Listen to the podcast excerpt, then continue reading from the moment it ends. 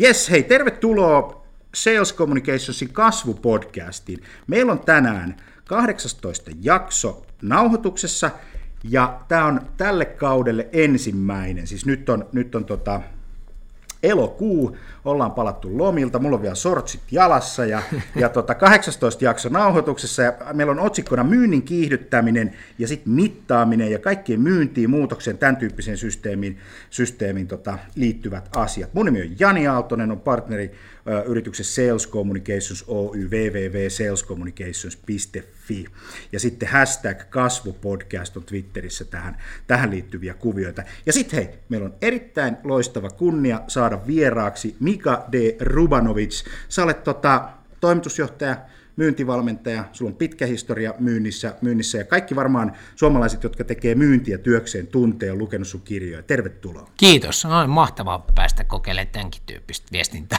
Joo, eks, eks näin? On. Hei, sä oot kirjoittanut viisi kirjaa, mulla on neljä tässä, myy Joo. enemmän, myy paremmin. Sitten sä kirjoitit tota, Ben Furmanin kanssa kirjan Valmenna onnistumaan nyt. Sitten Kyllä. sulla on älykäs myynnin johtaminen tässä. Kyllä. Ja tota, sitten haasteena myynnin johtaminen. Ja sitten sulla oli tota... Sit sä Business Atleetti on Business- itsensä, Atleetti. enemmän itsensä johtamiseen liittyvä kirja. Kyllä. Kyllä, juuri näin. Kerro sellaisille ihmisille, ketkä eivät sinusta mitään tiedä, että kuka sinä olet ja mitä sinusta pitäisi tietää. Joo, no tota, lyhyesti, niin totta kai nämä viisi kirjaa on se meidän teoreettinen viitekehys, mutta mä oon aikoinaan valmistunut 21-vuotiaana ja nyt 48-vuotias, eli siitä voi laskea, että aika pitkään ollut myynnin ja markkinoinnin parissa. Ensin suomalaisten yritysten palveluksessa paljon ulkomailla siitä ajasta, Ruotsissa, Yhdysvalloissa, kahteen otteeseen Ranskassa, ja sitten täällä Suomessa mä oon nyt 16 vuotta konsultoinut ja valmentanut suomalaisia ja kansainvälisiä yrityksiä myynnin ja myynnin johtamisen saralla. Ja me tehdään kaikki tehdään siinä, kaikki mitä me tehdään liittyy myyntiin. Ja se 16 vuotta, eli hetkinen 2015, niin sä oot aloittanut, aloittanut 90-luvulla. Kyllä, no, joo, tänne on oman yrityksen. Sitten, Niin, niin, niin, tietysti, 99, tota, 2000 siellä- tietysti siellä. ensin, mä sanon näin, että jotta sä voit olla niin kuin hyvä myynnin valmentaja ja konsultti, niin siitä ei ole haittaa, että mä ehdin olemaan niin kuin suomalaisissa suuryrityksissä Luhdalla, mm. Tamrokissa, Tampellassa, Tieto, Tietoenaattorissa, eikö niin? Eli Joo, tota, mä sain, niin kuin mä näin siellä, että miten ne yritykset toimii, ettei mä oo- vaan, että jos tähän tulee vaan silleen, että suoraan koulupenkiltä ja alkaa Alkaa konsultiksi. kertoa muille, miten niin, tämä niin pitäisi Niin teoreettisesti sen mä huomaan, tehdä. että se on iso ero, että totta kai noihin Joo. kirjoihin on sitten tiivistetty tämä osaaminen. Just näin. Hei, tota, maailmahan on muuttunut aika lailla sieltä, kun sä oot aloittanut tuossa niinku yrittäjänä yritysmaailmassa. Niinku, niinku mä oon itse ollut 12 vuotta yrittäjä, mm. se on mun mielestä pyörähtänyt jo pari kertaa ympäri Joo. tässä näin, niin, niin sulla on vielä pidempi kokemus. Mitkä on sun mielestä semmoisia niinku isoimpia juttuja, mitä sä oot nähnyt? Isoin muutos on nyt se, ja se on niin kuin nimenomaan tapahtunut viimeisen 12 kuukauden aikana, ja se on ehkä suurin muutos koko tänä aikana, että valta on siirtynyt kokonaan noille ostajille, eli loppuasiakkaille. Miten se näkyy? eli kuluttajille. Se näkyy silleen, digitalisaatio on mahdollistanut, mahdollistanut tämän kaiken. Eli se näkyy niin, että asiakkaat tekee itse, eli ostajat tekee itse sen esikarsinan tuolla verkossa. Joo. Ja kun ne on ensimmäisen kerran myyjään yhteydessä, tai kun myyjä tietyn teknologian avulla on asiakkaaseen yhteydessä, niin enemmän tai vähemmän on jo karsittu, kuka tämä tuleva toimittaja on. Joo.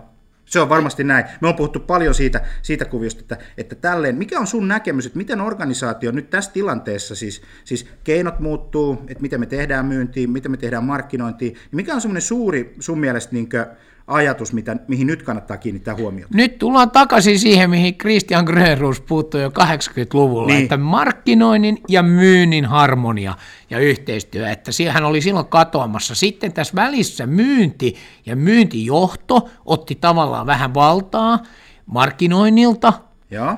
Ja nyt tietysti markkinointi-ihmiset on vähän innostunut enemmän tästä markkinointiautomaatioista ja tästä digitalisaatiosta ja tästä teknologiasta ja designista.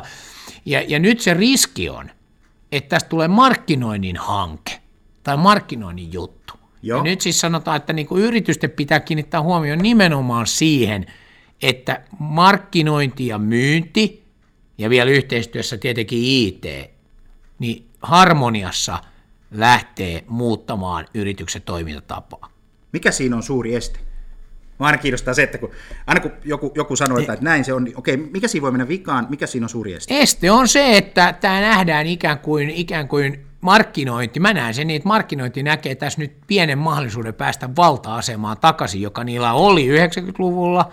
Ne menetti sen myynnille, kaikki pyöri myynnin ympärillä, mikä oli ihan hyvä sinänsä, mutta nyt tässä on niin tämmöinen pieni valtapeli menossa.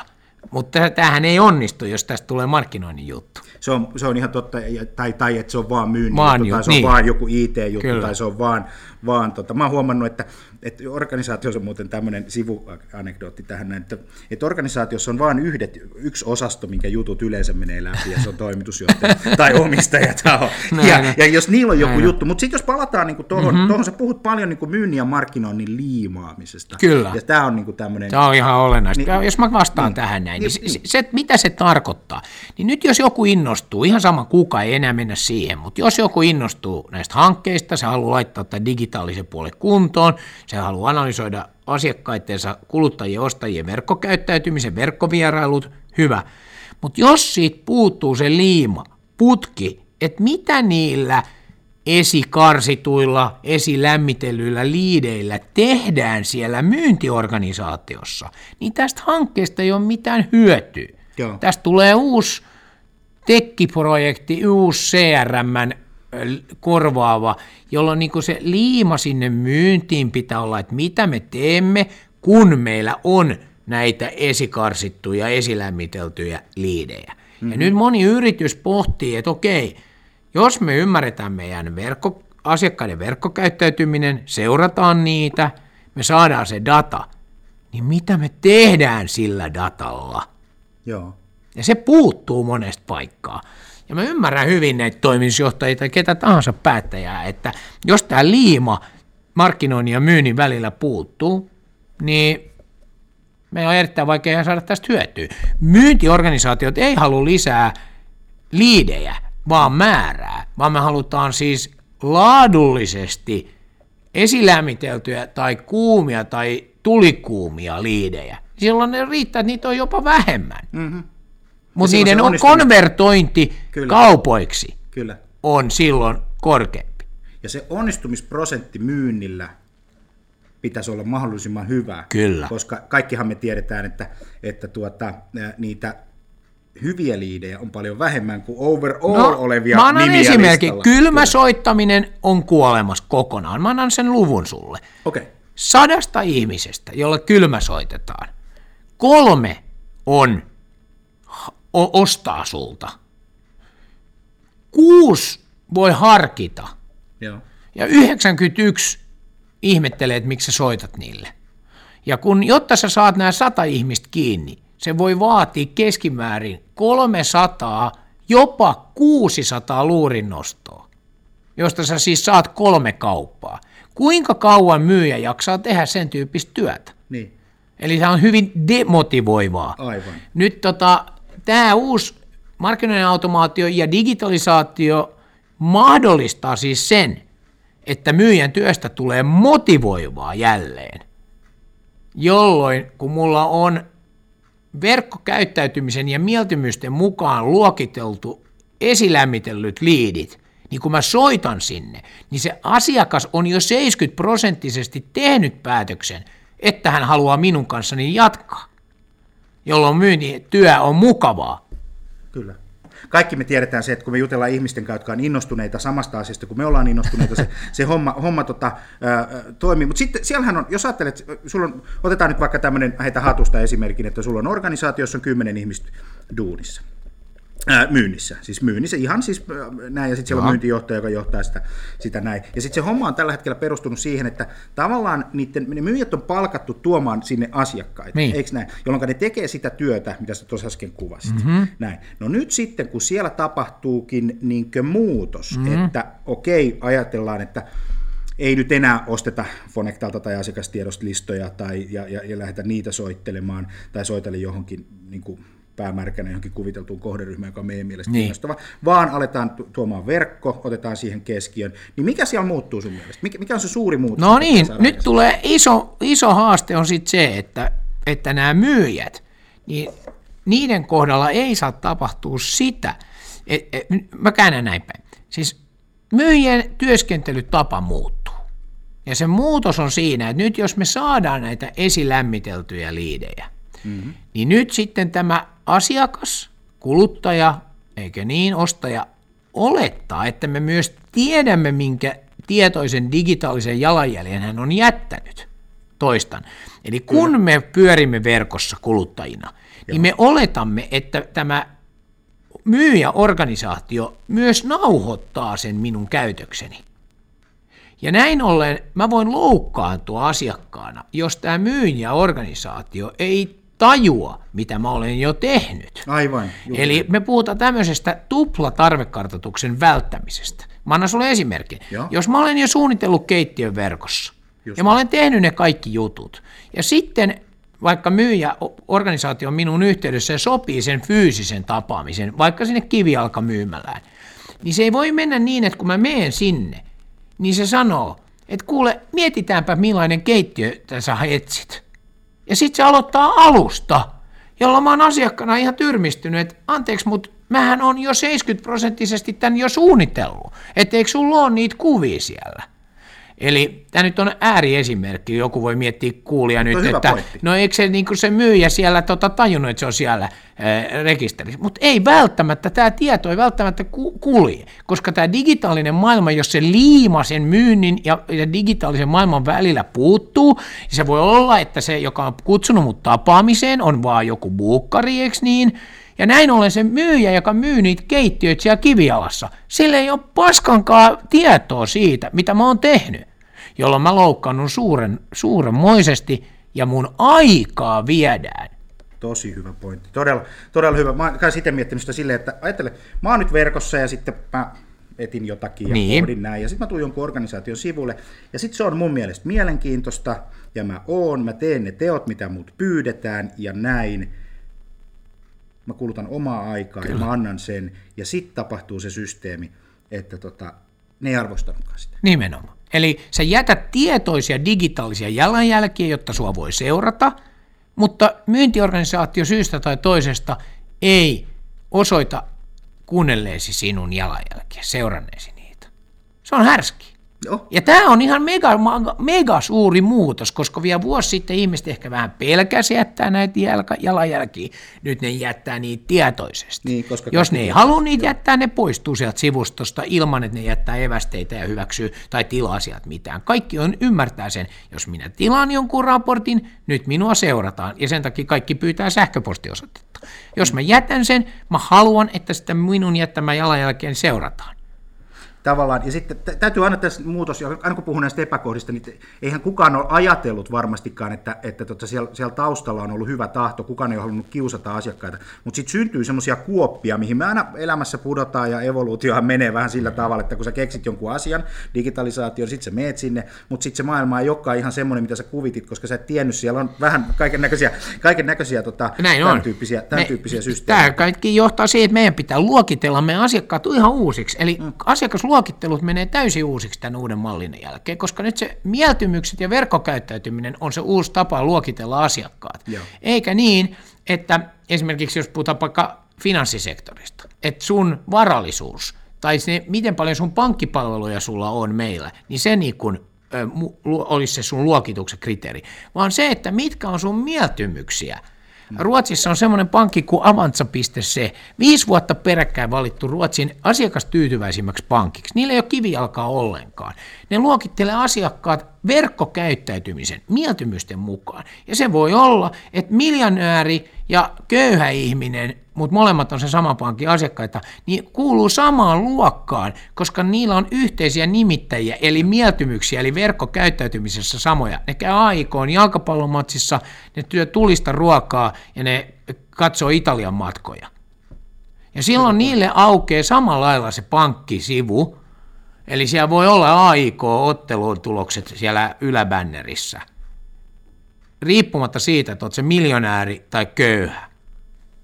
Aika hyvä pointti. Tuossa tullaan tämmöiseen niin personointi- ja asiakaskokemuksen tuottamiseen siihen että, siihen, että se heimo joka, joka on meidän kanssa tekemisissä, niin me palvellaan sitä heimoa. Toi Setcode puhuu paljon tästä Tribes-jutusta ja se on, niinku, se on niinku tosi mielenkiintoinen. Mm-hmm. Et, et, et me, me kuulutaan kaikki verkossa johonkin heimoon. Meillä on kaiken näköisiä mieltymyksiä. Mä muuten perustin viime lauantaina, kun alkoi Englannin jalkapalloliiga, niin tota Manchester United Supporters Clubin okay. tota Facebook, ja siellä on jo 200 fania. No varmaan, ja se on kohta 200 000, mutta Joo, sun pitää laittaa sinne vähän älyä sitten. Suuri. Mutta, mutta, se, mutta se peruskuvio on se, että me kaikki halutaan kuulua johonkin heimoon, ja sitten me halutaan niin kuin, olla samanlaisten ihmisten kanssa.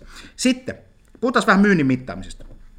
Niin tota, kun aikaisemmin myyntiä on mitattu niin kuin aktiviteettimittarilla, paljon on käyntejä, paljon sä soitat ja eikö mm. näin, ja paljon sulla on opportuniteja, bla bla bla, niin mitä, nyt, miten, mitä mittareita nyt pitäisi olla? No nyt tulee konversointi tulee olemaan ihan yksi avain. Eli Joo. esimerkiksi nythän myynti, myyjänhän ei pitäisi, eli myyjien ei pitäisi joutua töihin vielä tässä, kun on tämä digitaalinen vaihe, vaan se on täysin automatisoitua, ja sitten ne saa sen liidin. Niin sitten jatkossa mitataan tietenkin sitä closeousprosenttia, mutta sen pitäisi olla hirveän korkea koska mm. näistä esilämmiteltyistä pitäisi oikeasti johtaa kauppaa peräti 80 prosenttia, jos siellä vielä on näitä asiakasta. Eli jos, jos, sulle, jos sulle laitetaan viisi sellaista asiakasta, niin neljä kaikki kauppa. on tekemässä neljä kauppa. Kyllä. Juuri. Neljä kauppa. Toihan asettaa myynnille no, ihan uudet haasteet. Aivan uudet. Se on yksi konversioreiti. Seuraava on se, että minkälaista kauppaa sinne tehdään. Koska tässä on nyt mielenkiintoinen juttu. Myyjillä on tämmöinen haaste, että ollaan myös e, tiettyjä semmoisia, joita perinteisesti myydy kasvotusten, niin tiettyjä semmoisia palveluja on tehty malennuksia, että myydään se koko putki verkossa. Ja joissakin bisneksissä niin keskikauppa on suurempi sen palvelun ja tuotteen myynnissä, kun se vedetään koko matkan verkossa, kuin se, että myyjä menee kasvotusten, jossa on vielä paljon enemmän kuluja. Ja tämä on aika pelottava myynti. Mistä se kertoo? se kertoo siitä, että myyti ei ole liimautunut tähän Joo. esikarsittuun liidiin, ja se asiakas kokee, että siellä, jos tämä tehdään, tämä, me puhutaan keinotekoinen myyntidraama, niin jos tämä myyjä elää vielä siinä vanhassa maailmassa, että se rakentaa tätä keinotekoista myynnin draamaa, ja se asiakas menee jo täällä uudenlaisessa ostoprosessissa, niin ne, ne menee törmäyskurssille siinä kasvatusten tapaamisessa, Joo. jolloin se asiakas, loppukuluttaja, ostaa enemmän netistä, koska siellä sitä se, se digitaalinen polku toimii ja siinä on sisärakennettua älyä. Se saa parempaa palvelua koko putki verkossa. Ja silloin ruvetaan mittaamaan tätä keskikostosta per asiakastapaaminen. Hmm. Eli niin kuin tavallaan kuinka laadukkaasti sä myyt. Ei pelkästään konversio siitä, että kuinka Tuleeko paljon, niin. vaan sitten se, että mitä siellä myydään. Niin se, sen niin kuin merkitys kasvaa tässä, koska periaatteessa kaupan teko on jatkossa helpompaa, niin sitten pitäisi pystyä myymään laadukkaammin. Ja sitä tullaan vertaamaan siis sen kanssa, mitä myydään verkossa olevassa koko putkessa, jossa ei ole kasvotusten kohtaamista ollenkaan. Mm. Ja jos se luku on verkossa isompi kuin kasvatuksen kohtaamista, niin tietysti myynti joutuu kysyä itseltä, että mikä on meidän olemassaolo oikeutus. Niinpä, se on muuten erittäin hyvä kysymys. Varmaan siellä niin työprosessit muuttuu ja tulee uusia, uusia tota, työvaiheita ja samalla osaamistarpeet muuttuu, eikö näin? Kyllä, siis o, periaatteessa niin kuin osaamistarpeissa suuri tulee olla se, että myyjien pitää ymmärtää, mitä tuolla tapahtuu ennen kuin ne edes kohtaa sitä asiakasta. Ja nyt ennen on puhuttu ennakkovalmistautuminen asiakastapaamiseen. Silloin tarkoitettu, että googlaa se asiakas, käy se LinkedIn-profiilis. Sehän on nyt irvikuva tässä kohtaa, mitä tarkoitetaan. Mm. Eli siis nyt tarkoitetaan sitä, että meidän täytyy se digitaalinen jalanjälki, kaikki ne raportit, mitä se asiakas on meidän tilannut, jos on käynyt katsomaan meidän hinnastoja, jos se on tutustunut meidän johonkin kvartaaliraporttiin. Siellä se on lukenut jotain tiettyä kohtaa neljä minuuttia. Sen jälkeen se on klikannut jotain alakohtaa sieltä. Meidän pitää tietää, mitä se on tehnyt, että me tiedetään hänen mieltymykset. Siis siitä, mitä me ollaan tarjottu hänelle, sen lisäksi meidän pitää siis tietää nämä heimot, mm. että mikä sen ihmisen muu mieltymys on. Ja sitten se, että miten me hyödynnetään se tieto siinä asiakastapaamisessa, jos se on edelleen kasvotusten, niin sehän on hyvin herkkä asia. Tällä hetkellä ihmiset on vähän varovaisia käyttää sitä tietoa hyväkseen. Menee vuosi, menee kaksi, niin sun pitää ihan niin kuin suoraan heti palaveri alussa osoittaa, että sä olet täysin läpivalaissut tämän ostajan, koska muuten hän loukkaantuu. Muuten hän loukkaantuu. Mä kerron sulle yhden tarinan mielenkiintoisen. Yes. Terveystalo IT-johtaja piti tämmöisen seminaarin Management Image-tilaisuudessa, missä se kertoi, että hän siis ostajana pitää blogia – sen takia, että hän haluaa kommunikoida myyjille hänen omia mieltymyksiään, ettei turhaan hänelle soita sellaiset toimittajat, joista hän ei ole lainkaan kiinnostunut. Siis tämä maailma on kääntynyt niin 180 astetta, Ihan totta. että niin kuin tämmöinen äh, ihminen, jolle paljon myyjät soittelee, pitää siis blogia pitäkseen, hän käytti itse sanaa muistaakseni pällit pois niin kuin hänen niin kuin sieltä luureista, Et koska tuommoiselle ihmiselle soittaa niin moni. Niin tämmöinen blogikäyttö, joka siis se, että hän haluaa viestittää niinkään niin kuin omia ajatuksia on muuten, vaan sen takia, että se pitää pällit myyjät loitolla.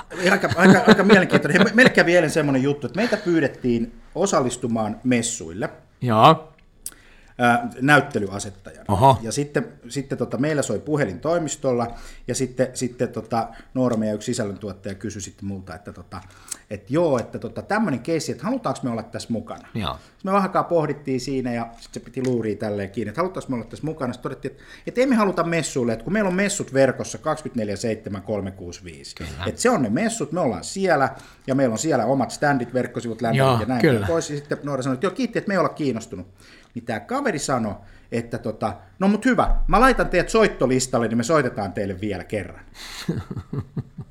Mutta hetkinen, että mikä kohta tässä ei nyt niinku toimi, Niin. mutta se perustuu, se, se, se perustuu siihen, että, että tota, jos mä vielä kovempaa huudan, jos mä vielä kovemmaa yritän, niin sit sun ajatus kääntyy, mutta ei se, se ei voi enää tehdä siinä jutussa. Mutta toi oli perinteinen tommonen kylmäsoitto. Ja nyt kysymys kuuluu, mm-hmm. että kun se soitti tämä myyjä ja sun nuoras vastas, Niin. niin. niin nyt jos taas tehty oikein, niin, niin tämän yhtiön edustaja, jos yhtiöstä soitettiin, niin. niin niillä pitäisi olla tämä oma digitaalinen strategia mietittynä, mm-hmm. niin että niillä on selkeä visio, miten ne näyttäytyy siellä digitaalisessa maailmassa. Ja sitten sinä tai Noora tai joku muu teidän organisaatiosta olisi jo törmännyt tähän myyjäorganisaatioon ja tähän messuun verkossa. Hmm. Ja sitten kun te olisitte täyttänyt siellä tiettyjä asioita, niin sitten kun tämä myyjä olisi tehnyt tämän soiton ja te olisitte niin sanotusti esikarsiutunut tämmöiseksi lämpimäksi tai ainakin vähintään esilämmitellyksi Potentiaaliksi. potentiaaliksi, prospektiksi, niin sitten tota, tässä kohtaa, kun se olisi soittanut, sen pitchi olisi ollut aivan erilainen. Se olisi sanonut, Noora, lähetimme sinulle raportin, miten hyödyntää messuja parhaimmalla tavalla. jonka sinä tilasit. jonka Niin. tilasit. Vastasiko se materiaali tarvettasi? Auttoiko se sinua ollenkaan? Ei tavallaan niin kuin myydä vielä mitään. Mm. Ei myydä tapaamista, ei mm. myydä sitä messua, vaan kysyä, että oliko siitä materiaalista sulla hyötyä. No nyt tässä kohtaa Noora sanoi, että joo, itse asiassa siinä oli pari hyvää pointtia. Tässä vaiheessa tämän myyjän, joka on siellä luureissa, pitäisi mm. tietää se, että Noora oli klikannut alakohtaa ää, henkilökohtaiset kohtaamiset messuilla. Mm, joka se tarkoittaa sitä, että tästä täytyy olla tämmöinen kiinnostus tämmöiseen asian järjestämiseen, jolloin tämä myyjä olisi sanonut, hei, oliko näissä henkilökohtaisissa tapaamissa jotain, mitä erityisesti te etsitte sieltä? Ja Noora sanoi, että joo, me ollaan sisäisesti vähän puhuttu, että miten me hyödynnetään tätä one-to-oneja näissä mm. isoissa messuissa. Mm. Että onko te siitä? Mm.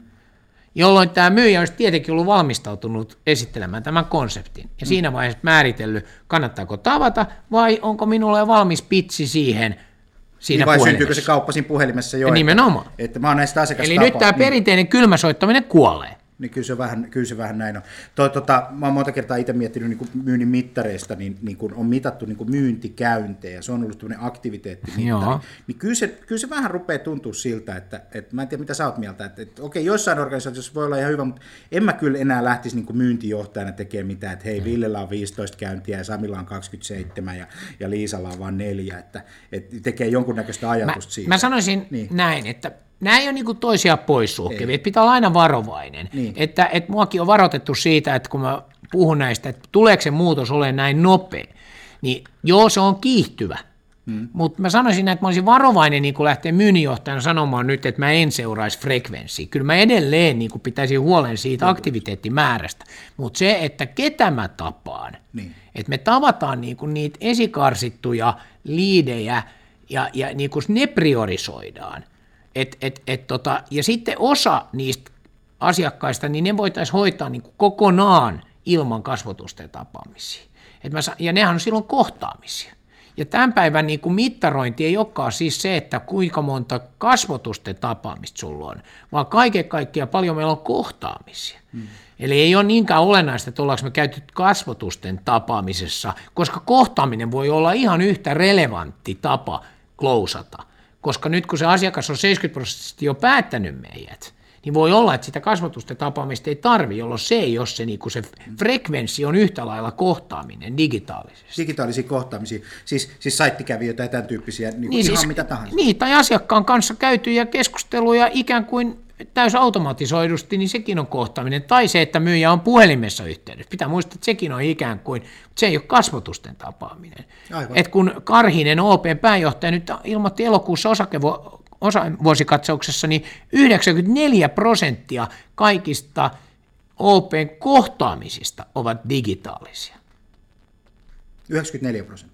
Se on aika kova luku, mutta niin. mitataan sitä. Mutta jos sä mietit sun päivän käyttöös, Kyllä. sä meet aamun verkkopankkiin, sä hoidat jonkun jutun. Sitten sä oot Pivo, niiden sovellus. Joo, tiedän. Joo, se on hieno. se voi olla, sit sä teet sillä päivällä jotain esimerkiksi. Kyllä. Sitten sä saat sähköpostin liittyen johonkin, että sulla on erääntynyt yksi lasku, käy hyväksymässä. Sä oot laittanut sen tämmöisen e-laskujuttu. Kyllä. Sekin on.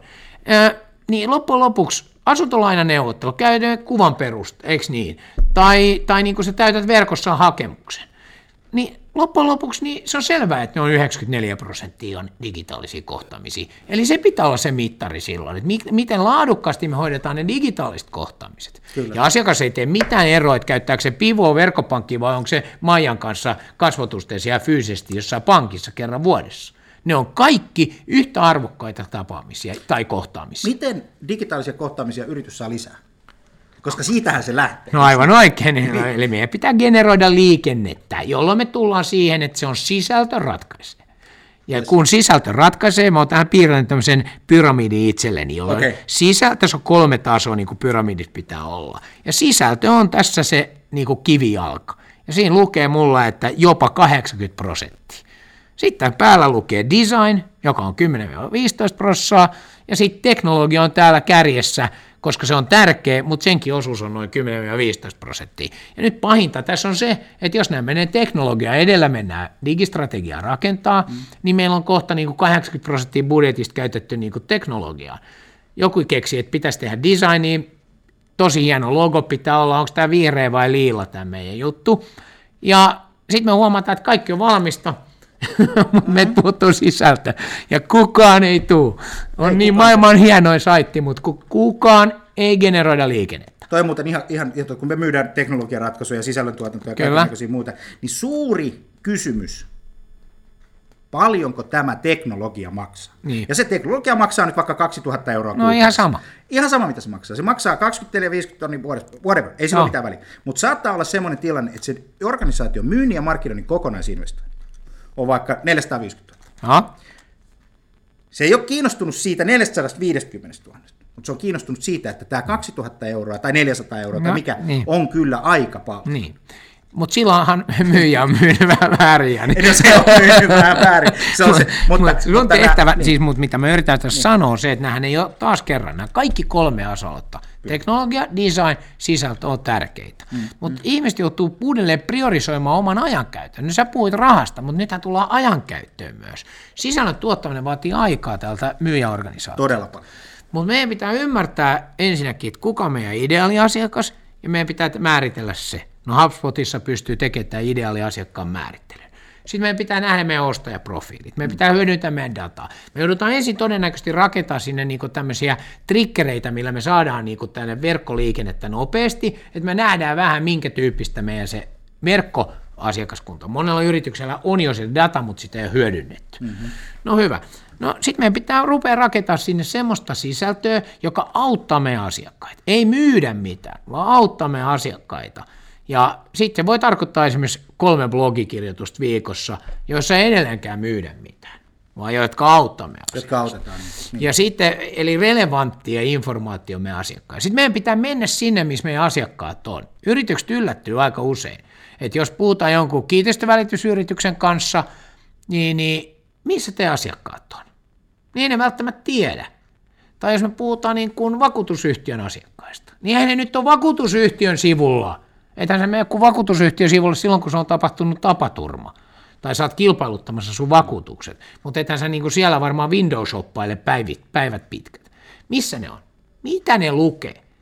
Eli tämä ostajaprofiilin mieltymykset. Mm. Me puhutaan niin 700 yhteistä sanaa tai nimittäjää, jotka muodostaa yhden heimon. Eli asiakasluokas pitäisi olla 700 yhteistä nimittäjää. Niin voidaan ajaa alas 70, jos halutaan niin lähteä liikkeelle. Meidän pitää löytää, missä me asiakkaat on. Seuraavaksi ne lätkää tulista ruokaa ja, ja, ja, tota, ja, ja, ja Italian matkoja. Sitten täällä tulee ihan uusi ulottuvuus, jos mä saan vielä jatkaa, mihin maailma menee. Ja tämä ei ole mitään siitä avaruusjuttua, kun tämä on jo olemassa. Expediallahan on jo kotisivulla semmoinen juttu kuin Scratchpad.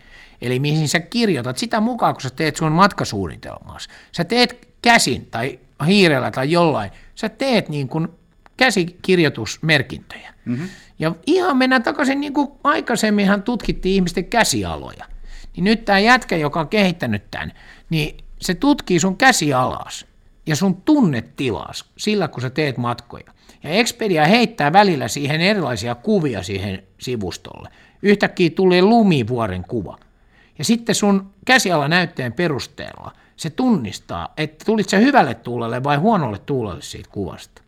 Jos se laittaa siihen esimerkiksi aurinkomatkan kuvan, ja sä rupeatkin yhtäkkiä, jees, miten se olisikin lämpimään lähtö, sä piirrät auringon, niin tämä järjestelmä analysoi sun käsiala näytettä, elektronista käsialaa, ja se tietää, millä tu- mielellä sä olet. Sama on myös kasvojen tunnistusteknologia. Parkkihalleissa on kameroita, jotka ottaa susta kuvan, kun sä ajat sisään. Sitten sä oot siellä konsertissa, musiikkitalon konsertissa. Sitten kameravalvonta ottaa susta kuvan sieltä niin kuin väliajalla. Ja sitten kun sä ajat ulos. Ja me voidaan tietää, että millä mielellä sä lähdet ulos. Onko sun suu mutrussa vai iloisen mm-hmm. näköinen. Mm-hmm. Eli tänne tulee niinku uusia teknologioita, eli tunneautomaatio tulee tänne markkinointiautomaation rinnalle. Mä uskon tuohon kyllä, ja näin se ihan, ihan varmasti on. Tuossa, tuossa sä puhuit, että pitää mennä sinne, missä asiakas on. Mä muistan joskus pienenä poikana, luki, luki markkinointia ja näin, näin niin tota, mä olin isoäitini tuota, olohuoneessa, ja siellä oli 1962 tuota, julkaistu tietosanakirjasarja, niitä on muistaakseni 5 vai 6, jonka nimi on Tiedon portaat. Joo. Ja sitten mä menin siihen ja mä katsoin, että no mitä tämä tämmöinen markkinointi, että kun mulla on niitä markkinoinnin kirjoja siinä, ja mitä se markkinointisana tarkoittaa, niin siellä oli sitten markkinointi. Ja sitten siellä, mulle jäi se mieleen jotenkin, siellä sanottiin tällä tavalla, että markkinoinnin tehtävä on viedä yrityksen tuotteet markkinoille. Kyllä. Ja se ei ole siitä mihinkään muuta. Ei, se ei ole. Nämä lainalaisuudet ei ole muuttunut miksikään. Meillä tulee nyt niin kuin, siis se suurin muutos, mä edelleen jauhan tätä, on se, että ostoprosessit muuttuu nopeammin kuin yritysten myyntiprosessit. Eli ostaja, ostokäyttäytyminen muuttuu huomattavasti nopeammin kuin myyntitavat mikä tarkoittaa sitä, että yrityksistä on tullut sopeutujia. Joka ei ole hyvä asia. No, se vaan pitää myöntää. Sä oot reaktiivisessa sä et. Joo, mutta sä et pysty kuvittelemaan, että sä pystyt ikään kuin pakottamaan ostajat johonkin sun käsikirjoittamaan muottiin. Jo, jo, se on ihan varma. Se ei niinku käy. Ei. Koska ostajat jopa voi niin kuin äänestää sua vastaan sen takia. Ja jos sä yrität niitä pakottaa, ne lähtee pois. Näin on juuri käynyt monelle yritykselle. Joo. Ja sen takia sun pitää olla auttamassa siellä digitaalisessa maailmassa, ja sen jälkeen sä löydät ne sun asiakkaat, jotka haluaa jättää sulle tietoisia digitaalisia jalanjälkiä. Yksi asia, mistä puhutaan vielä ennen kuin lopetetaan, tuli mieleen. Mä mietin tässä näin, on pelko. Epäonnistumisen pelko. Sä mietit, ja, ja, ja kun, kun, kun maailma muuttuu, sun on pakko ottaa riskejä. Ne riskit ei ole kauhean isoja. Silloin se kulttuuri, joka siellä yrityksessä on, sen pitää niin kuin pienentää sitä pelkoa, eli sallia sitä epäonnistumista. Hirveän moni organisaatio, e, tai siellä oleva ihminen, joka on nyt vaikka markkinointipäällikkö tai markkinointijohtaja tai myyntijohtaja, Kyllä. hän ei halua tehdä virhettä estää kehityksen, koska kukaan, meillä on tällä hetkellä periskooppi päällä, sä et tiennyt yhtään, mitä, mitä kävelit tästä ovesta, että, että tota, et, et, et, mistä on kysymys, meillä on se päällä, me ollaan livenä siellä, kaikki voi koko maailma katsoa, se antaa meille, niin kuin, okei, me ollaan oltu ihmisten edessä ja ollaan me epäonnistuttu ja onnistuttu ja, ja se, se, niin kuin, me, me siedetään sitä, mutta mut, tähän pitää, niin kuin, eikö niin, johdon taholla mahdollistaa. Mitä ne sulla siihen?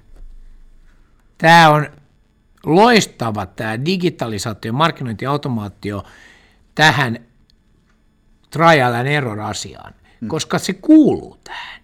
Se kuuluu tähän meininkiin, että kun me lanseerataan joku juttu verkossa, niin meillä on heti jo työpöydällä viisi eri versioa. Se, se niin kuin kuuluu tähän, että niistä epäonnistuu vähintään kolme tai neljä. Se on sisäänrakennettu näihin hankkeisiin. Tai me ajetaan sisältöä viidessä eri paikassa, missä me oletetaan, että meidän asiakkaat on. Osoittautuu, että näistä kolme on ihan täysin pielessä. Mutta jos me löydetään ne kahdesta paikkaa, niin se on hyvä.